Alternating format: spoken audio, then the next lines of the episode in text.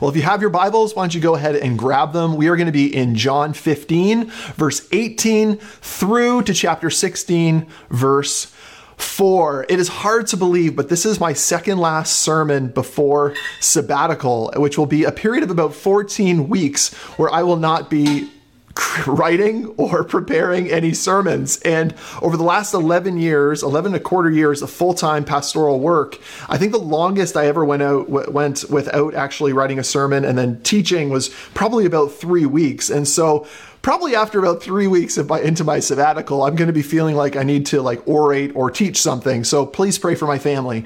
Um, on that note, though, I am really excited to have the opportunity to teach this morning and and to lean in over sabbatical from a break from it. But I would just ask you, you know, with all of this kind of circling in my mind right now, that you would be praying for me as I do take this time away and uh, that God would be, I would really lean into allowing God to continue to teach me as I've been sharing with you, both through written format and through verbal format the last few weeks, really praying that God and I would grow in greater and deeper intimacy through this time. And that I'd also be taking this time to just slow down and notice, to be present, uh, both with myself, with God, and with my family, with Andre in particular, and then with my kids as well. So would really just ask that you join me in praying to that end. With that, why don't we take a moment right now to pause and to check in, to maybe become present. You might slow down your breathing. Inhale six or seven seconds, exhale six or six or seven seconds. Repeat that. Invite Jesus then to join you with where you're at. Maybe identify how you're feeling, invite Jesus into that feeling, and ask him that he would teach you something new this morning. Uh, that would be my prayer for us and for you is that he'd teach you something new this morning, that he'd walk with you, that you would know that he's with you. So let's take a moment to do that.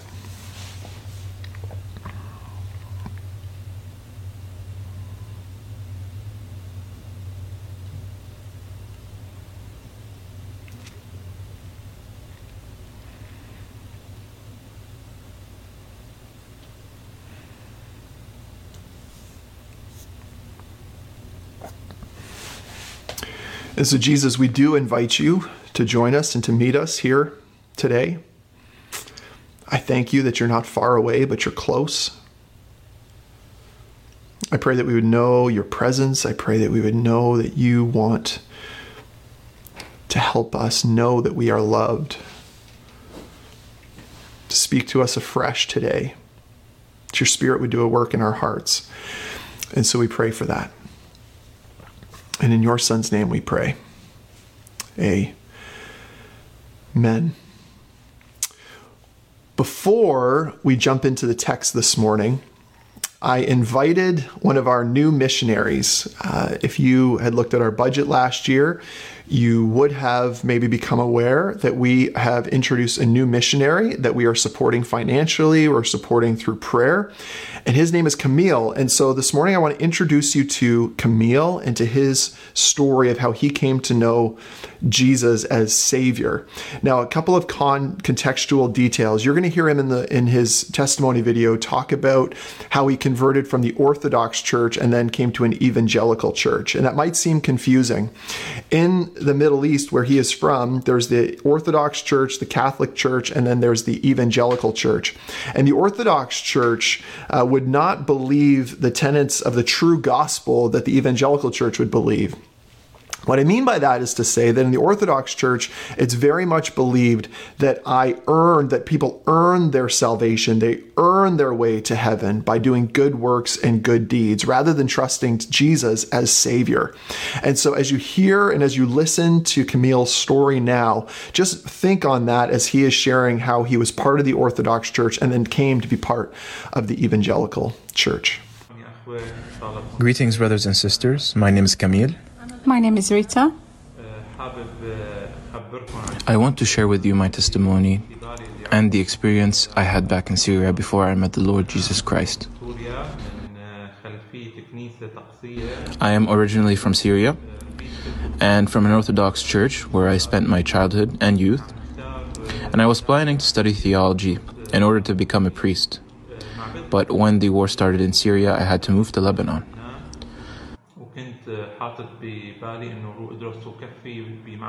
I was planning to pursue my studies in theology at an Orthodox university in Beirut. At the last stage of the registration, the Lord allowed me to withdraw. I was so sad, and I didn't know why this happened. It took me a whole year to understand why the Lord allowed this to happen. But then later on, I figured the Lord had a plan for me, a different plan than what I had for myself.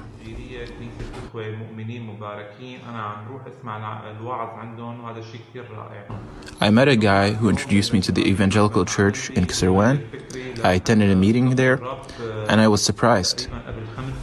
I found that the brothers and sisters there had immense faith, and what attracted me even more was the love they had for each other.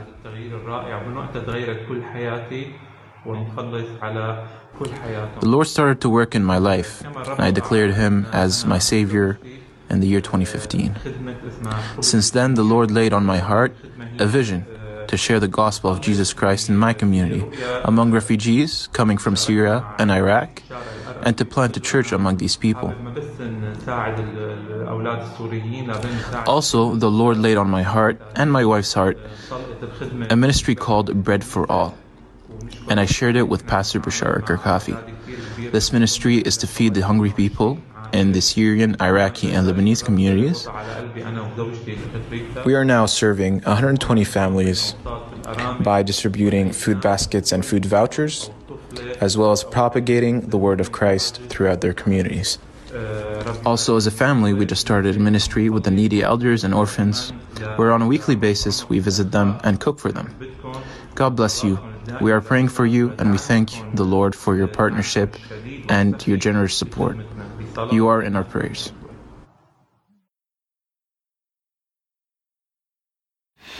Well, we are honored to have the opportunity to be supporting Camille. $7,500. Uh, our, our, commitment was $7,500 this year and going forward. And we'd love to be able to increase that over the years as we support Camille as he is being trained to plant churches and to plant a church among uh, the Syrian refugees and the refugee population in Lebanon. And I would ask you to continue to pray for Camille. Now, something, the reason I wanted to sh- introduce you to Camille was one, to introduce him to you in general, but also this morning in particular, there are some things that Camille didn't share about his own story that I have been given the permission permission to share with you as well. As Camille says in the video, he converted from the Orthodox Church into the Evangelical Church. He believed Jesus as Savior. Now, Camille didn't touch a lot on in his story about what that decision has meant for him personally. And this week I found out some of those details. And one of the realities of his decision to come to Christ, to believe Jesus as Savior, and then to stay in Lebanon and to plant a church is now the hostility and the persecution that is he is experiencing from his family, his brothers, in particular, related to his decision to become part of the evangelical church. One of his brothers has actually uh, moved to Germany, has, has immigrated there, and has expressed a willingness to help Camille get there as well, only as long as Camille were to deconvert or to turn from trust and belief in Jesus and instead return to the Orthodox Church.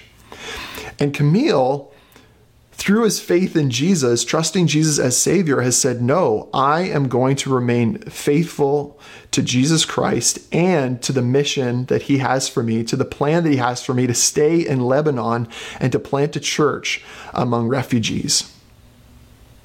Camille is someone, as a follower of Jesus, who is experiencing hostility and persecution because of his faith in Jesus. Now, for you and for me, living here in the West, there are a lot of freedoms that we have when we follow Jesus. We can worship in this way in an online format. This doesn't need to be underground. Uh, when there's no pandemic happening, we can gather in public school spaces and worship Jesus and preach the gospel and talk about what it looks like to follow the way of Jesus. We have those freedoms. But as we turn to the text today, and the reason I wanted Camille to share his testimony and then for me to uh, give those details to you is because we turn the text today, we see the impact of what it means to follow Jesus. And as we've seen in the text, Jesus is, is making it abundantly clear to his disciples as he's giving him giving them the, his, his really his farewell discourse. He's preparing for them for his departure, and he's trying to prepare them for what it will be like for them when he's gone. And then the text today, he kind of shifts his tone and he starts to focus really on persecution, on hatred, and hostility towards his followers. So, as we study this text today, I want us to keep in mind Camille. I want us to keep in mind other believers in the world that are going through intense persecution and hostility for their faith in Jesus compared to our own experience, but I also believe that there is going to be and has been increased marginalization and discomfort around the ways of following Jesus in our own culture. But I'll break that down for us as we go through the text. With that, let's go to John 15, verse 18. John 15, verse 18. And as I said, we're going to study through to 16, verse 4. This is how Jesus begins here in this section that we're studying today. Jesus says, If the world hates you, know that it has hated me before it hated you. Now, as I said, this is a little bit of a change of tone. Jesus, in the, in the text that Spencer opened up for us last week, talked about that if you abide in me and I abide in you, he talked about the developing the ongoing intimacy of a relationship with Jesus. And then that intimacy then changes our posture towards the world. We love people better when we understand how well that we have been loved. We can love ourselves as we understand that we abide in Christ. Jesus now goes on and he changes his tone. Again, he's preparing them for his departure. I think, and also in a sense, he's trying to discourage quick conversion. He's trying to help people understand what it will truly mean and look like for people to declare him as Lord, as King, as Messiah, and as Savior. And so he starts and he says, If the world hates you, know that it has hated me before it hated you. Now let's break this down a little bit. Who's Jesus talking about when he says the world? When Jesus says the world, what he means is the created moral order who is living in rebellion against God. The moral created order that is living in rebellion against God. So if the created moral order hates you, now what is meant by by hate? I mean, it's a strong term. It's a sort of term that, you know, when I was a kid and I would say to my brother or sister, I hate you, my mom would say, hold on, hold on. Hate's a very strong word. It's a strong word. The Greek word is miseo. And what it means is to dislike with a form of hostility leading to potential persecution. So, what is Jesus saying? If the created moral order in rebellion against me shows hostility and a dislike towards you, know that it has disliked, shown hostility towards me before it has done so to you. Well, then we ask the question well, why has there been a dislike or a hostility towards Jesus? And John has told us this in John 7, verse 7, in which he quotes Jesus when Jesus says, The world hates me because I testify about it that its works are evil. So Jesus points out the rebellion. Jesus points out the moral chaos. And as a result, the world, the created moral order in rebellion against God, dislikes and hates Jesus. And so Jesus says, First it has hated me, hated me. Verse 19. If you were of the world, we use the language again, if you were part of the created moral order living in rebellion against me, the world would love you as its own. And this makes sense, right? It would love you because you're just doing the things that the world does. But then Jesus says, But because you are, are not of the world, but I chose you out of the world, therefore the world hates you. See what Jesus is saying? Speaking to his disciples because I chose you to follow me. I chose you out of the world. I chose you out of the rebellion against God, out of the moral created or living in rebellion against God. I chose you out of that, and therefore you're no longer living in light of their practices and their rebellion. And so, therefore, the world is going to not like you, to hate you, to dislike you, and show hostility towards you. As followers of Jesus, follow the way of their master.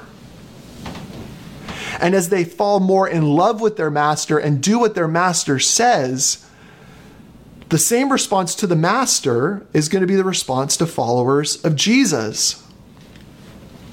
Verse 20 Jesus says, Remember the word I said to you a servant is not greater than his master. If they persecuted me, they will also persecute you.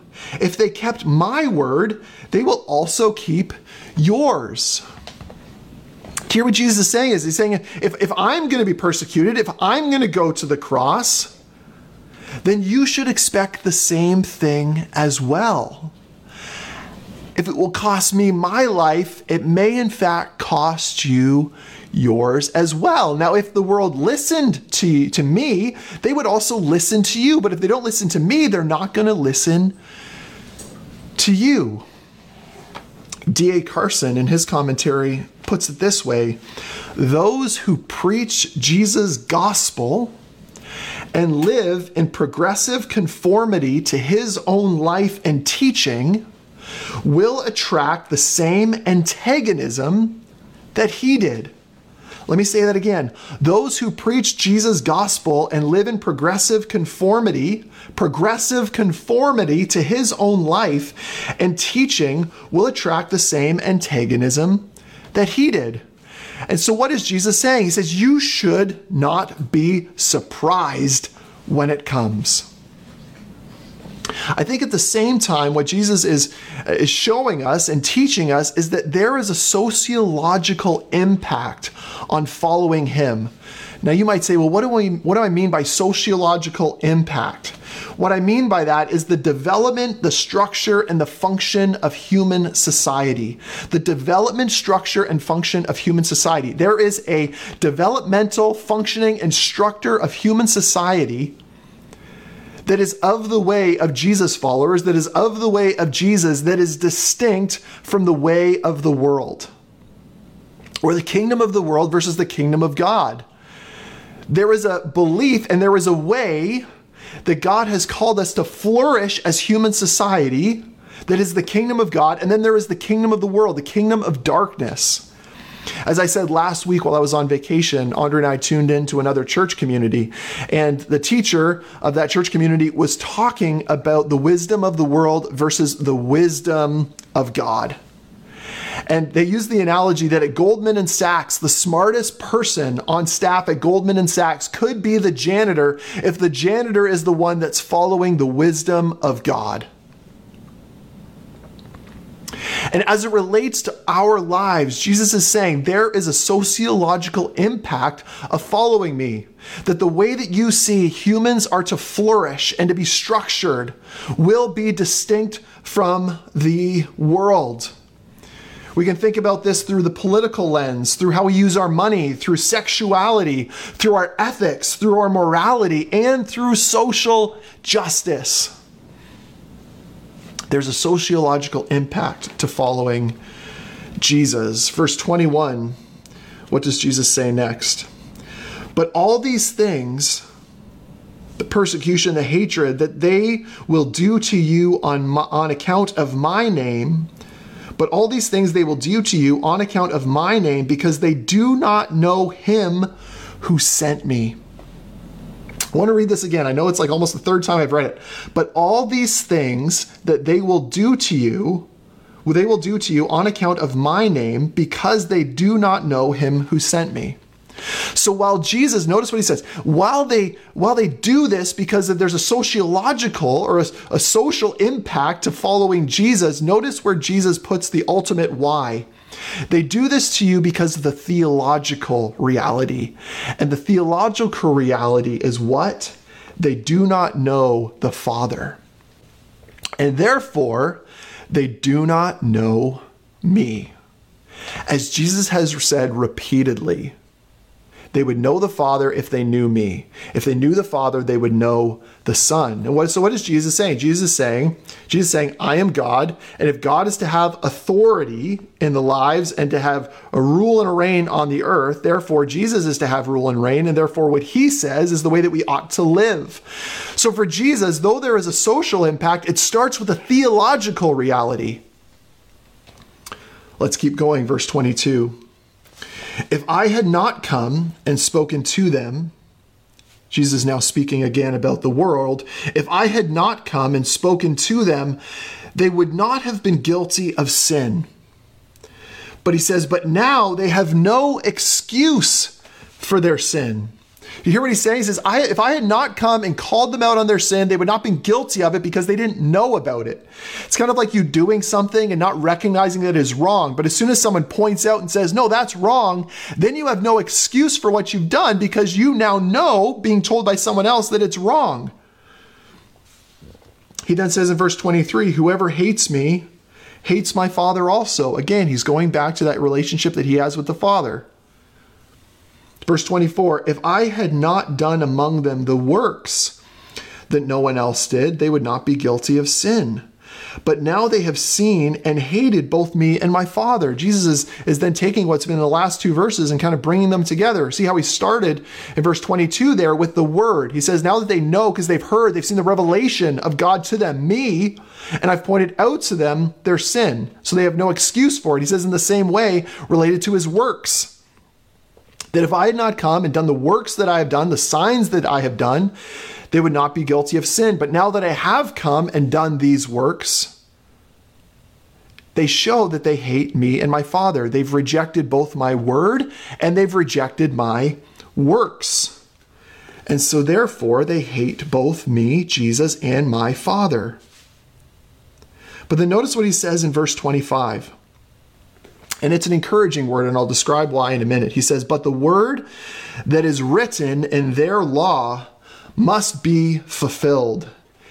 They hated me without cause. Now, Jesus here is quoting both Psalm 35, verse 19, and Psalm 69, verse 4. I'll just read Psalm 69, verse 4.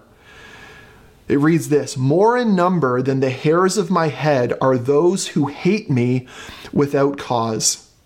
Mighty are those who would destroy me, those who attack me with lies. What I did not steal, must I now restore? Why is this encouraging? What is Jesus communicating? Jesus is communicating that the hostility that both he and his eventual followers will experience, in particular, he right now, hating him without cause, is not beyond his control and not beyond his redemptive plan. The words that were spoken and written back in the psalm are coming true now. And so, those that are persecuting and will persecute followers of Jesus, who are the Jewish audience who trust and believe the psalms, they're convicted and condemned by their own law, by their own scriptures, is what Jesus is saying. And what Jesus is encouraging his disciples with is listen, this persecution, this hostility that is going to come I'm still in control, and it's part of my redemptive plan. And then verse 26. But when the Helper comes, now who is Jesus referring to? The Holy Spirit. The Holy Spirit. When the Helper comes, he says, Whom I will send to you from the Father, the Spirit of truth who proceeds from the Father, he will bear witness about me. What is one of the primary roles of the Holy Spirit? To bear witness about Jesus, to point to Jesus. This is a, a powerful verse as it relates to Trinitarian theology Father, Son, Holy Spirit that the role of each of the persons of the Trinity, one God, three persons, is to point and to bear witness about one another. Uh, Tim Keller describes the Trinity as, as a dance, of a complementary dance, that each are, are a complement to one another, supporting one another because they are one yet distinct. So, what will the Spirit do when He comes? He'll bear witness about Jesus. And then, verse 27 and you also will bear witness because you have been with me from the beginning. Jesus saying, not only will the Spirit bear witness about me, you will bear witness about me, empowered by the Holy Spirit. Here's what Jesus is saying, and he's going to continue this conversation about the Holy Spirit and the text that we're going to look at next week, but only for an introduction today, what I want you to be encouraged by is as the hostility, as the hatred, as the persecution comes, you cannot take it on your own, but you can take it empowered by the Holy Spirit. And you will be empowered by the Holy Spirit to continue to bear witness about Jesus, to continue to follow him on mission, as Camille is following Jesus on mission, staying in Lebanon, planting a church among refugees. Why? He's empowered by the Holy Spirit who will continue to bear witness about Jesus. Brothers and sisters, you are not alone. If you have believed the truth of Jesus Christ in the gospel, by grace through faith, you have the Holy Spirit, and He wants to empower you as you bear witness about Jesus in the midst of an increasingly hostile and marginalized and discomfortable culture who is rejecting the sociological impacts of the way of Jesus. You have the Holy Spirit who will empower you. Chapter 16, verse 1, just four more verses. Jesus said, says, I have said all of these things to you to keep you from falling away. Jesus now provides like why why is he why did he change his tone? Why has he told us these things? And he's told them to prepare them. But he's also told them, notice what he says, to keep you from falling away. And what he's thinking about is apostasy, deconversion, rejecting Jesus.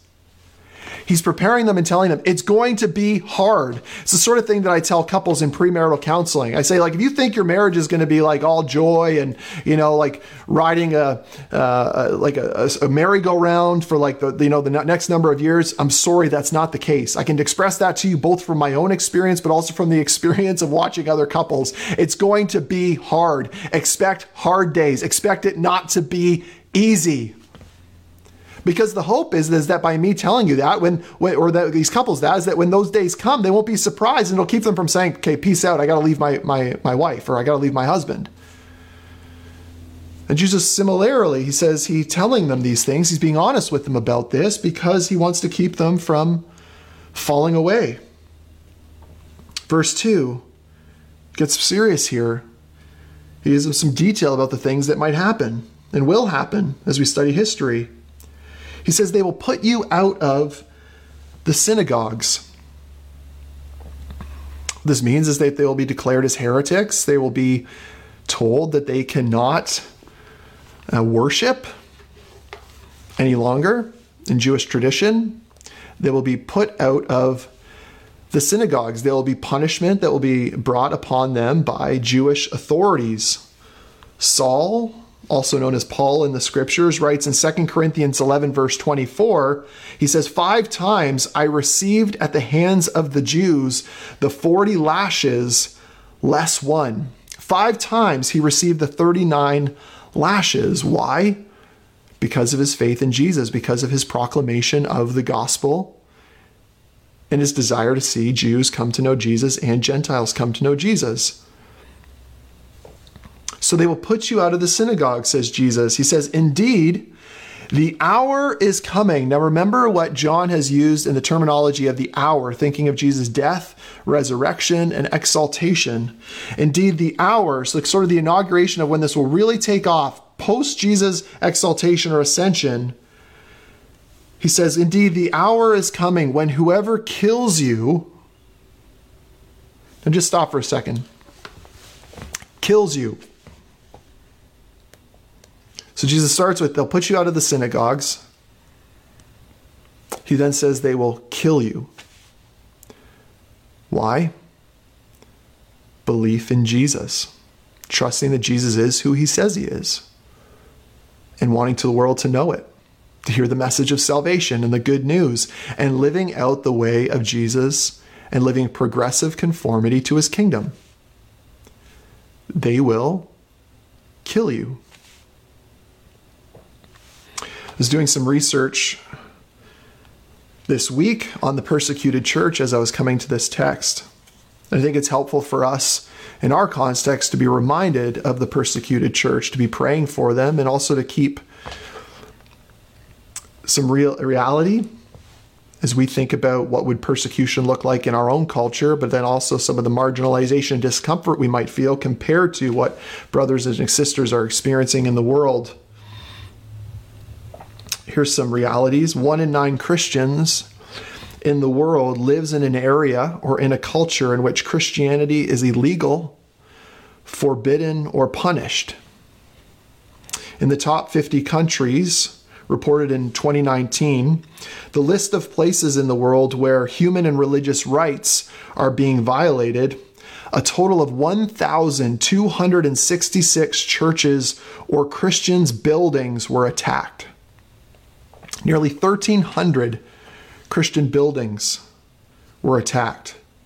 2,635 Christians were detained without trial, arrested, sentenced and imprisoned. This is injustice. And 4,136 Christians were killed for faith related reasons. On average, that's 11 Christians killed every single day for their faith.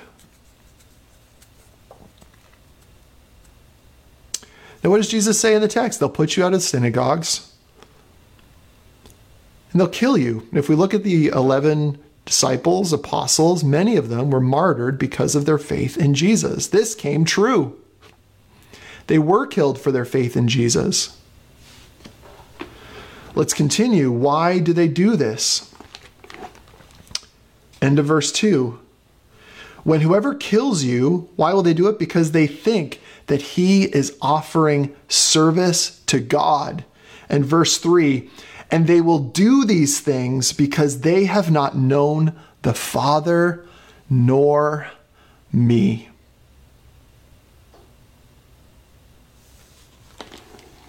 What does Jesus go back to? They will do this for theological differences. They will think that they are offering service to me, but they're not. Notice what Jesus says. So they think they're offering service to God, and he says, and they will do these things because they've not known the Father nor me. This is the other reality. You will receive hostility or marginalization or discomfort in our society. Why? Because people don't know Jesus. People don't know the Father. They don't submit to his authority. It's why when you're challenged on a question of ethics or morality, people are just not going to understand your position if they don't know and love Jesus. It starts with a theolo- theological position of who Jesus is and therefore what authority he has in my life. And if, his, if he is who he is, then he needs to have that authority. Now, that doesn't mean you can't wrestle with doubt. And so maybe you're today, you're struggling with doubt. Be encouraged. Every believer struggles with doubt.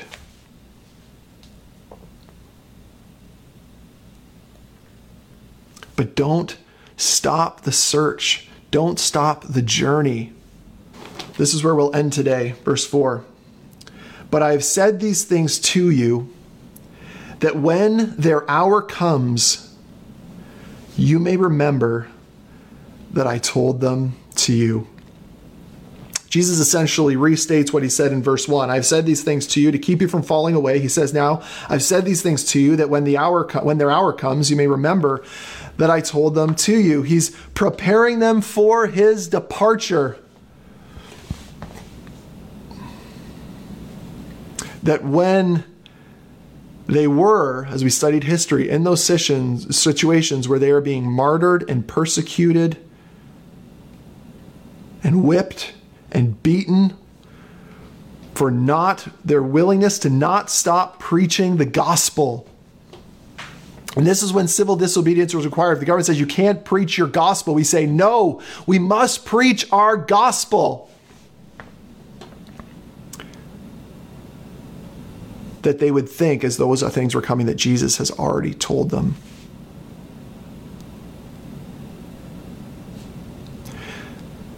Now, Jesus is not the type of leader or rabbi here that says these things and then departs from the scene without undergoing suffering or his own persecution. He can say these things to us and commission us forward because in the following days from this text, Jesus would be beaten, whipped, persecuted, and killed.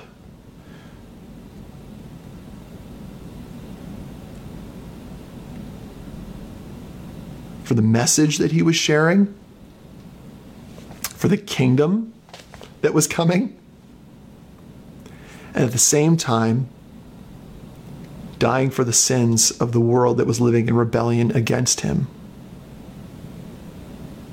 And so, as Jesus says in the text, a servant is not greater than his master, that if we follow the way of Jesus, if we follow the way of our king, the way of our king is going to mean suffering.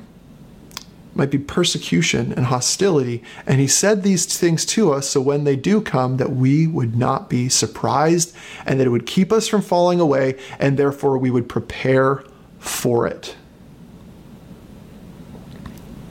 Because Jesus died, but then three days later, he came back to life. He defeated sin and death. Which means that when we physically die, we are given eternal life. And so, the great challenge to rejecting Jesus, the cost to rejecting Jesus, is eternity apart from God, is still death, eternal death and separation from God. Yet the great joy of trusting in Jesus, even though it might mean physical death, is that we receive eternal life. Life is on the line either way. It's a matter of where we spend that eternal life. With Jesus in his kingdom, we're living apart from him for eternity. We're going to transition now to communion. And I, I can think really of, of there's other messages, other texts that you could preach on, but this morning I'm feeling like this is a, a perfect transition for us to remember the broken body of Jesus broken for us and his blood shed for us so that we might have life eternal. That when we trust in him, though we may physically die prior to his return, we have life eternal. Does the scriptures say, absent from the body, present with the Lord. Eternal life is not something we simply look forward to in the future, it's something we experience now. I don't have to fear death because I'm going to live forever with Jesus. And that is granted and that is given because of Jesus' sacrifice, what he did, how he suffered, how he died on my behalf. And so, what I invite you to do now is to take the bread. Maybe it's bread, maybe it's a cracker. And as you take this, would you thank Jesus for his broken body? And maybe for you in your life, it might mean a broken body. It might mean a broken spirit. It might mean a broken promise. It might mean rejection. It might mean someone making fun of you. It might mean marginalization on your street or discomfort in your workplace. Remember Jesus' broken body for you and then take it.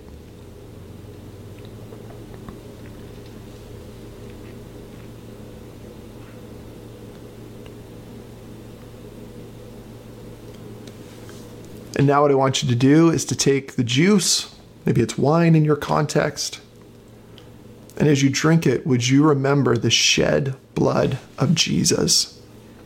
Shed for you. And as Jesus says with his disciples, the Passover, take this and do this in remembrance of me. To do that now.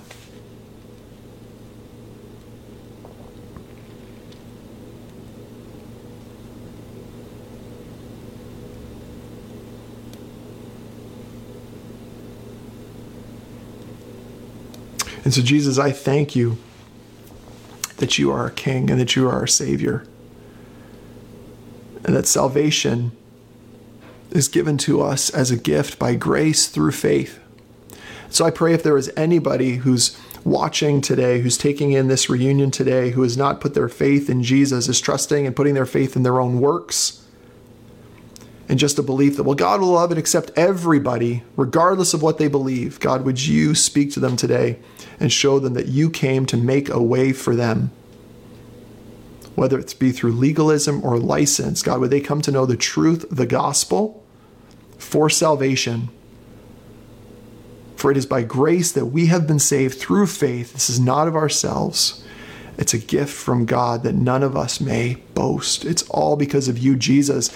And may we be a people empowered by your Spirit that, regardless of the context or the situation or the discomfort, that we would continue to bear witness about you, Jesus, and also live in obedience and progressive conformity to your ways. We love you. In your Son's name we pray. Amen. Well, in anticipation of the message next week, I want to read you some of the opening verses to where we'll be next Sunday. I did not say these things to you from the beginning because I was with you. But now I am going to him who sent me. And none of you asks me, Where are you going? But because I have said these things to you, sorrow has filled your heart. Verse 7 Nevertheless, I tell you the truth. It is to your advantage that I go away. For if I did not go away, the Helper will not come to you. But if I go, I will send him to you. And when he comes, he will convict the world concerning sin and righteousness and judgment concerning sin because they do not believe in me, concerning righteousness because I go to the Father and you will see me no longer, concerning judgment because the ruler of this world is judged. I look forward to next Sunday. I love you, praying for you.